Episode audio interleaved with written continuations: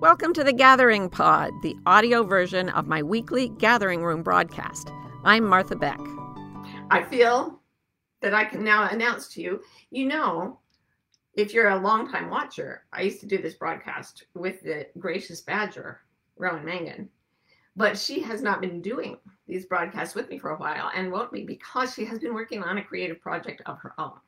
And today I talked her into showing you an early version I mean, it's not finished.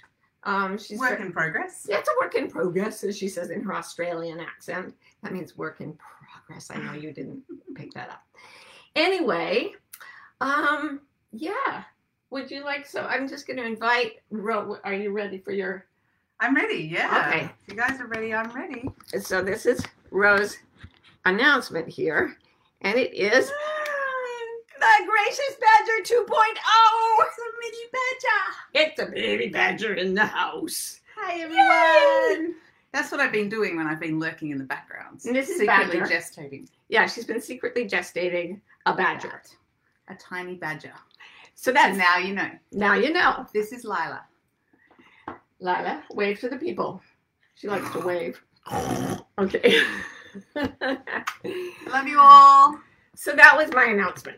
And um, I thought we have not shared it with anyone else. You guys are our first to know because we are close, you and I and us. And thank you for joining in. And I thought, you know, what shall I talk about today? I shall talk about self forgiveness because here's the thing when there's a tiny, tiny baby in the house, the best laid plans of mice and men do often fall completely to pieces at your feet. And that's what's been going on with me for the last week and a half. Um, so once we we had an unexpectedly long hospital stay, nothing really a problem, just had to stay a little bit extra. Came home. Babies are different. Every baby's different, and every baby is very, very interested in being attended to around the clock. So what happens is that things that I thought I should be doing, like posting on social media or getting the the copy editing done on my book or just pretty much anything, like eating solid food, all those things sort of whoop, go past. And I got in myself into quite a state, which I was in when, you know, when I was 23 years old and I had my first baby. Same thing. Oh, I should be productive. I should be doing other things because your nature will tell you that there's nothing as important as hanging out with your loved ones, and a new loved one deserves to be hanged out with even more. But our culture says, well, that's just for dumb people and women. Oh, wait, women and dumb people, they're the same. Yeah, it's a very misogynistic culture, and there is no space in Western culture for calling an achievement anything to do with just sitting around loving your peeps. Even though when you get to the end of your life, that's all you're going to care about at all. So I had myself in a place where I needed the magic of self forgiveness. And I really wanted to talk about that because, bro, I had my, oh, I have it here. Okay, good. Because a dear friend of mine, Stephen Mitchell, has written a book called The Way of Forgiveness. I had to print this out on the computer because I didn't get my copy yet. But you can order it and get it on Kindle right now or on any other format within a few days. And it's a wonderful magical book because it helped me figure out how to forgive myself when I get myself into a state of self recrimination. Self recrimination, I would guess, is the single most toxic thing that most of you guys do because you're a very you're a very educated group you're a very elevated group um very you know very good. Like everybody who comes on here, I can just feel it. You're trying your best to be your best all the time. That is wonderful, but it goes along with a lot of self criticism. So almost all of us have pretty savage inner critics, and the culture encourages that. They want us to say we're not being productive enough, we're not doing the right things, we didn't do it perfectly enough, we're, you know, we don't look right, we don't sound right, we don't say the right things, all of that. And so it can get to be quite a cacophony in the head. Um, in my book, Diana herself, cover behind me, um, I talked about it as the Furies, which are a mythological Greek beast um, that would come down and destroy food when it was all prepared for people. In Clarissa Pinkola Estés's book, Women Who Run with the Wolves, it says that every day you set out a beautiful table of all the best foods you can make, and the Furies arrive and poop upon it. so you, you do your very best to make your best life. And then you get to a place where you're tired and your plans are going astray and you haven't slept as much as you're used to and you the furies start to come and they start to tell you you're not good enough and this is very very toxic and most of us believe our furies and we pick up extra furies from the people around us. So if you had critical parents or a nasty teacher or badgering uh-huh. um, bullying classmates who said mean things about you you picked up their voices and interjected them as furies. And it's a way you keep yourself in line. I mean that's uh, uh, it woke up in me so hard because when i was 23 had my first baby i was in the middle of getting my doctorate or starting to get my doctorate and i immediately thought about all the things i was supposed to be doing while taking care of the baby and i was unprepared for how much my nature would turn me toward caring for that child above everything else. I did not do a particularly great job of it. I apologized to her about it, I think, yesterday or the day before. I could apologize every day for the rest of my life and not get it done right. Ah, see, Furies, Furies, that's the mode I'm in. And I kind of, so we have this new baby, and I put her on my chest, and I'm walking along, and suddenly I'm 23 years old again and my old furies it like triggered an attack of the furies i used to have before i thought through these things so um i i thought okay i gotta let myself off the hook let myself off the hook now everybody will tell you this and they'll say do a lot of self-care take a bubble bath they actually do help a lot have a cup of tea get some rest read nice books yes all of that is very good but here's the thing even though I do positive self talk, and I know last time we met, I was telling you use self talk when you need to like let yourself off hooks. Actually saying out loud, it's okay, you're doing your best. Nobody could have really done better than their best. So give yourself a break. Those things are great and really important. But when the furies get cranking, you need some more powerful medicine. And this is where my friend Stephen Mitchell's book comes in The Way of Forgiveness it's Stephen's retelling in a kind of novelized form of the story of Joseph and the coat of many colors in the Old Testament. And in case you don't remember this, Joseph was the youngest of 12 brothers in a family that had, I think, three wives. Good old Mormon traditions. Oh, wait, that was before the Mormons. Anyway, good old polygamous traditions. His brothers were all jealous of him he was the youngest of the 12. And so they attacked him one day and they threw him in a pit, hoping he would die in there. They left him to die of exposure, starvation, and dehydration. He didn't die. Somebody found him in the pit. So they pulled him out and sold him like a piece of luggage to some bypassing strangers. And um, yeah, we know the horror that that can be when people sell each other. And he was sold into Egypt famously because uh, he was Jewish. And at the time, Jews were at a slave status in Egypt. So he was sold. And then the whole, a whole story works out. He, he becomes, because he's so good at stuff, he's noticed by his master and given an elevated position. Then he gets thrown into prison. Then he gets, he ends up being uh, interpreting a dream for the Pharaoh that turns out to be accurate. And so the Pharaoh makes him a high courtier in the, the court of the Pharaoh. So it's a success story. And then there's a famine in all the lands, and his 11 brothers need to feed their families. Now, because he interpreted the dream, Joseph stored up a whole bunch of food because he said the dream is about a, famine that's coming. So we're going to store a whole lot of food. So Egypt had enough food. So Joseph's 12 or 11 brothers came to petition the Pharaoh for food for their people. And Joseph saw them coming and they didn't recognize him. And so the whole story is about how he sort of he sort of toys with them, he sort of cat and mouses it. But um in Stephen's retelling, it's very cool. In the in the biblical telling, he just he doesn't tell them that it's him. And he sends them back and he says, You have to prove that you have a certain amount of silver or something. it's complicated. Read your Bibles, people. Um, uh, so, in the end, they come back and he forgives them and tells them who he is and speaks to them in, in Hebrew and kisses them and hugs them. Oh, he sends them back to get his father. So the whole family is reunited and and he forgives all of them. Now, beautiful story. But the way Stephen tells it is especially revealing to me, and it tells me how forgiveness works because the way forgiveness works in most, like I was raised in a Christian ish religion, and in monotheistic Western religions, forgiving people is kind of like saying, Oh, it's all right. You can do what you want to me, kind of a martyr feeling. Um, in Stephen's account, he has much more of an Asian slant on it because he's a Zen, he's a former Zen monk, right?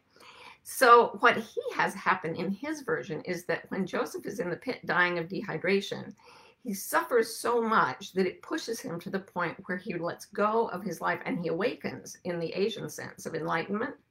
So he's enlightened. So he's seen through the illusions of the world. So then as he goes, they sell him and whatever. He's kind of like a baby himself. He's kind of going, all right, let's see what happens. Let's see what the world's about. But he's awake. So he sees the divine in everything and in himself. And that's why in, jo- in Stephen's book, he's so noticeable that he keeps getting elevated, even though he's in the most oppressive condition. And it's how he interprets the dream. And then when his brothers come, all he can think of is how grateful he is that they created the conditions for his awakening. And the only reason he plays with them in the way that he does in the Bible is that he's trying to get them to the state where they will wake up as well. So it's when they recognize him and they realize the depth of their own sense of guilt. He waits until he's got them in a position and their dad's there and everything where it'll have the most impact and then they can wake up too but he has no anger in him because he's awake and he sees that every bit of his suffering was a condition for his awakening.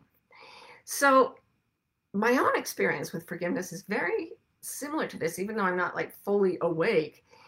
Every single thing that someone has done to me that has hurt me is a factor that has pushed me toward awakening toward because they because things like anger and recrimination are painful.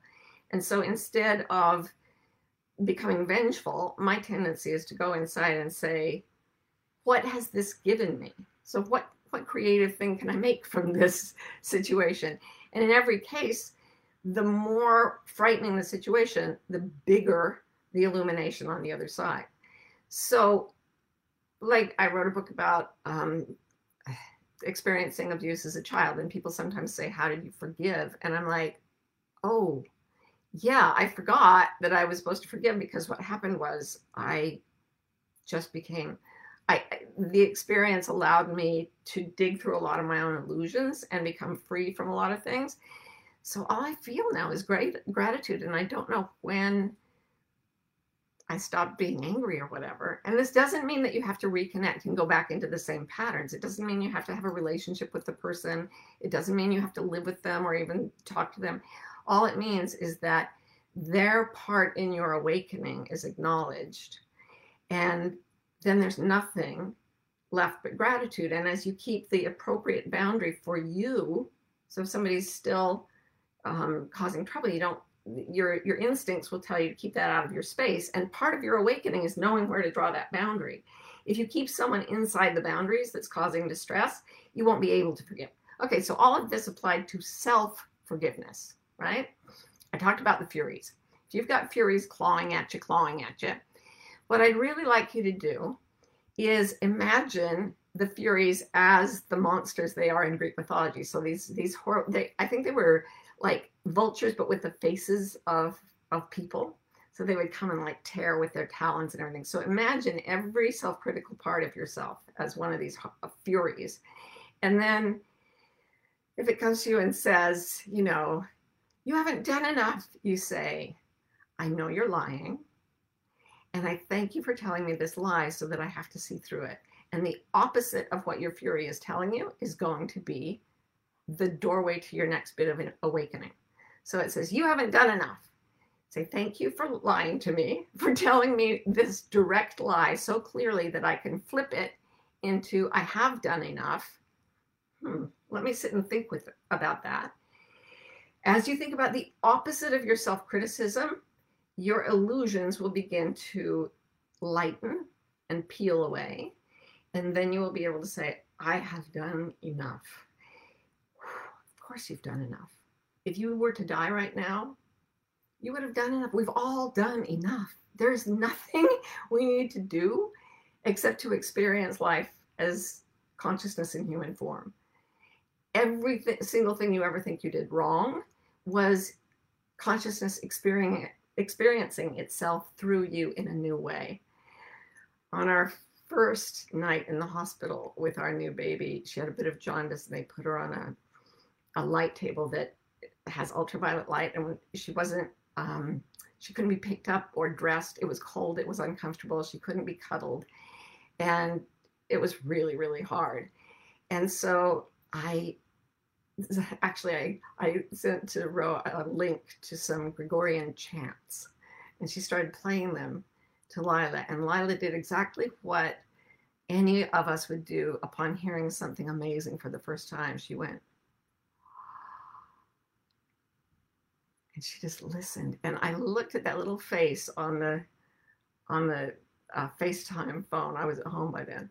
And i watched god hearing a gregorian chant through a new set of ears and i saw the awe and the wonder of that and i thought this is why it's worth having a human brain with all its tendency to turn against itself our ability to have awe to wake up to the beauty of the world, of the universe in this new way, it's worth all the crap we put on ourselves. So take your fury, whatever it is today, and say, Thank you for being the agent of my awakening. And wake up. Like if your fury is telling you you're not enough and it hurts, Say thank you for being the agent of my awakening. I know you're telling a lie. The exact opposite of it is I am absolutely enough. Sit with that until the lie drifts away. And then you can let it go. Bless and release. You can love it forever for having been that piece of your awakening. And that's all any suffering ever is, you guys, is the agent of our awakening. And when you realize that, you can forgive the whole world, including yourself, for anything you think you may ever have done wrong. All right, so we're going to go to some questions now. And the Gracious Badger is actually still behind the scenes, even now, doing her mighty tasks. And I am looking at some questions here. Hello, the lovely peoples. This is Marty, Martha, inviting you to a free masterclass that I have made called Five Paths to Your Purpose. Probably the most common question I get from people is How do I find my purpose? Why don't I feel that I'm on purpose?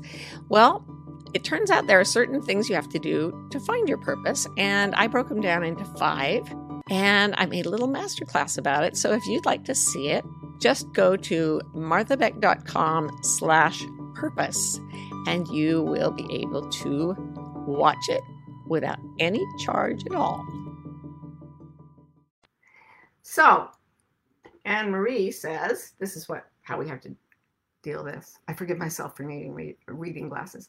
I've heard that in order to forgive, something has to die. Would you say forgiveness requires the stages of grief? Not necessarily, because when I, for example, kill a mosquito, sorry, mosquitoes, I know my karma is going to come and get me. But if there's a mosquito buzzing around, I think it may kill someone with malaria, and I, I kill it, it died, and I don't feel that bad.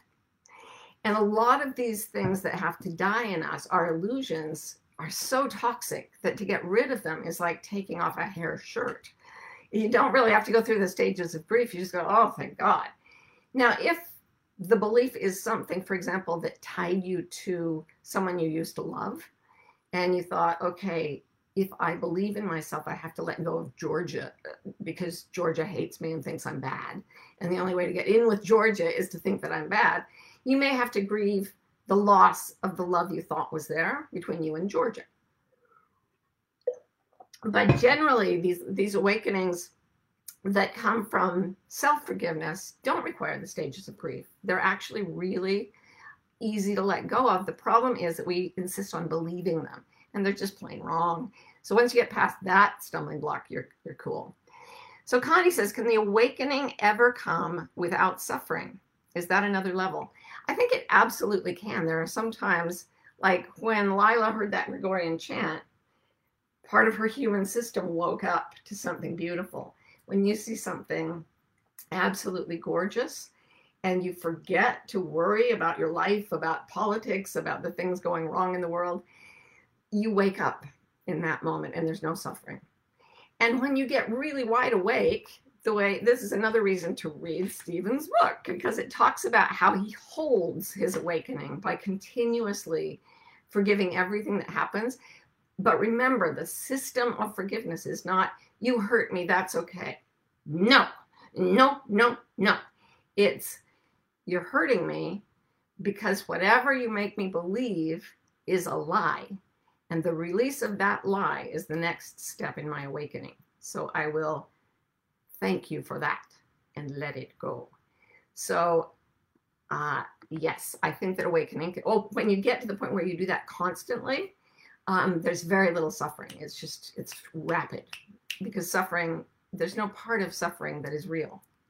And once you learn that, you release it very, very quickly. Okay, Donna says, when self criticism is so automatic that you don't even realize the message is internal and you believe it's external, how do you gain the perspective to counter the message with gratitude to know it's a lie? You don't have to get to gratitude to know it's a lie. If it hurts, it's a lie. Doesn't matter if it comes from you, from the outside, from your preacher, from your mother. It does not matter. If it hurts you, if it's painful, if it causes you to feel trapped, it's a lie. You get to gratitude by saying, Thank you, suffering, for teaching me that this thought that I'm thinking right now, whatever I'm believing, is not true. You identify the falsehood because it is painful. Does not matter if it's external or internal. It's always a lie if it hurts you and traps you. So you dig into that, you get to the opposite of the lie, you consider that, and you deliberately contemplate it. So, Donna, I know you can do this. Deliberately sit there with the opposite of the lie. If you're always telling yourself you're not good enough, sit there and force yourself to see the times when you have been good enough. And think about when you were a baby that size. Like, show me the baby in the world who's not good enough. We're all just babies. We're all just babies doing our best. And when you start to see yourself with the same compassion with which you regard others, you're waking up. So if it hurts, it's a lie. It doesn't matter where it comes from. Okay. Jennifer says, How does one thank the agent of awakening um, when it's forced abuse or neglect on our loved ones? Well, you do everything you can to get them out of the situation. Part of the lie is we're stuck, we can't get out. Uh, that is, and it's very, very strong. I've been reading for some reason. I, oh, I read a, a gorgeous memoir called Memorial Drive. I'm going to do another post on this, but um, it's by Natasha Trethewey, amazing poet, and it's about how her stepfather murdered her mother and like how long her mother tried to get out. One of the biggest lies that pe- that we internalize as humans is that our dependency on others means we cannot leave situations or we cannot set boundaries. And self-forgiveness is what gets you out of that. So you say, okay, I want to leave this relationship, but that's abandonment. I could never abandon my my partner that would be bad and that thought will be constraining conflicting uh, and trap entrapping even more than just suffering falsehood entraps us and the truth sets us free so i can't leave or i can't interfere or i can't set a boundary i can't get help those are all lies that will keep you stuck and you need to forgive yourself for telling lies that have kept you stuck in negative situations because if your loved ones aren't perfect and who is you'll probably put yourself in a few of those situations. You need to say, okay, I'm trapped. I'm a victim. Those are lies. I'm not trapped. How could that be true? I'm not a victim. How could that be true? Nelson Mandela, in a tiny little cell for 27 years, managed to question the thought, I'm not free. I'm not a victim. Uh, I'm a victim. And become this world power from that tiny cell by setting himself free psychologically and spiritually, even though he physically was in prison. And so did Viktor Frankl in Auschwitz, and so did Malala Yousafzai in under the Taliban. So, yes, life is hard, and sometimes we're trapped in certain situations, but we are rarely as trapped as we think we are. We are rarely the victims we think ourselves to be. So, question the thought, I'm trapped, I'm a victim. Forgive yourself for thinking it. Thank it for showing you that the opposite is the truth, and then get the hell away from the bad guys. Okay. So, Heather says, Martha, any advice on how to support a child caught inside the Furies? Um, yeah. Excuse me. Sorry, pour water all over myself. But see, I've forgiven myself already. I'm so good at this. yeah, Heather, children get this way. Um, I had a, a friend come see me when my youngest was just a toddler, and my toddler was, oh, Ro just reminded me that my youngest is not very old now. My youngest biological child was a toddler, um, and she was toddling around, and my uh, my friend had her feet stuck. She was sitting on the floor, and my toddler tripped over my friend's foot. And my friend, to show my child how bad the friend had been, took her on foot and hit it and said, Bad foot, bad for foot for tripping Lizzie. And Lizzie sat down in her little diaper, picked up her own foot, and started hitting it and saying, Bad foot, bad foot. The moral of this is that your children don't free themselves when you tell them they're okay. They free themselves when you tell yourself you're okay. They don't treat themselves the way you treat them. They treat themselves the way you treat you. You've got to self forgive if you've got little ones around. It is an emergency. Or if they've already grown and you need to call them on the phone and say, hey, guess what? I'm not, I'm not in sackcloth and ashes. I know I, I screwed up, but I'm right here and I'm I'm I've forsaken my old ways and I just wanted to see how you're doing now. It's really not too late. And if you've learned to forgive yourself, they'll feel it and it changes everyone. They say that 60 um, year old or 80 year old parents who go into therapy without even trying seem to make life better for their 60 something children. so, yeah, never too late. Nancy says, How do you forgive yourself for making a mistake that hurts someone else? Every mistake we make hurts someone else. Every mistake someone else makes has the capacity to hurt us. When we set ourselves free over and over again from self recrimination, it is a natural consequence to begin forgiving others. We tend to do the opposite. We forgive others and not ourselves. It doesn't work. The energy's wrong. We have to forgive ourselves first. We have to wake up first and love ourselves unconditionally, as unconditionally as everybody in this house is loving that little Badger Junior. We have to love ourselves that much, that completely. And then when people are around us, they feel our self love as love toward them. So most of your internalized self hatred from your parents is your parents' self hatred. If they got rid of it, if they were happy, if they showed up in light and think what it would be like for you. So forgive yourselves, forgive yourselves, forgive yourselves by thanking yourselves for being the agents of your own awakening. And let's see if we can get our minds as clear as a newborn baby's and start to experience the world without that scrim of self loathing, with the joy of awakening that comes when you realize there's nothing to forgive. It was all just part of waking up. I love you guys. I can't wait to see you again next week on The Gathering Room. See you then. I love you. Bye.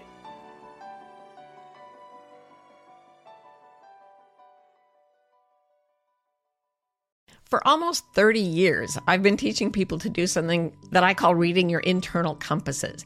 I believe we are all born with direction finding mechanisms that are inherent in us and will help us find our best destiny. Uh, a few years ago, though, I realized that a lot of people were getting very, very anxious. And this is true. Anxiety is going nuts all over the planet. So I spent five years researching and writing a book about how to read your compasses and lower the anxiety that's getting between you and your right life. And I'm very excited about the book. It's coming out in 2025, but I would love to teach you about it before the book comes out. So this summer, I'm doing a course called The Wayfinder's Compass Moving Beyond Anxiety. And you can check it out by going to marthabeck.com slash compass, and we will have a fabulous time putting you on course for your North Star. It's a bewildering moment to be alive. That's why Martha Beck Me. and Rowan Mangan, me, created Bewildered, the wildly successful podcast for people trying to figure it out. Most of us are trying to fit society's expectations about how we should live, which is stressful and confusing. On Bewildered, we look at topics like perfectionism, What it means to have enough, anxiety, and creativity to see where the culture may be pushing us all away from the lives that truly fulfill us. if you're bewildered, if you want to think and you love to laugh, Come join us.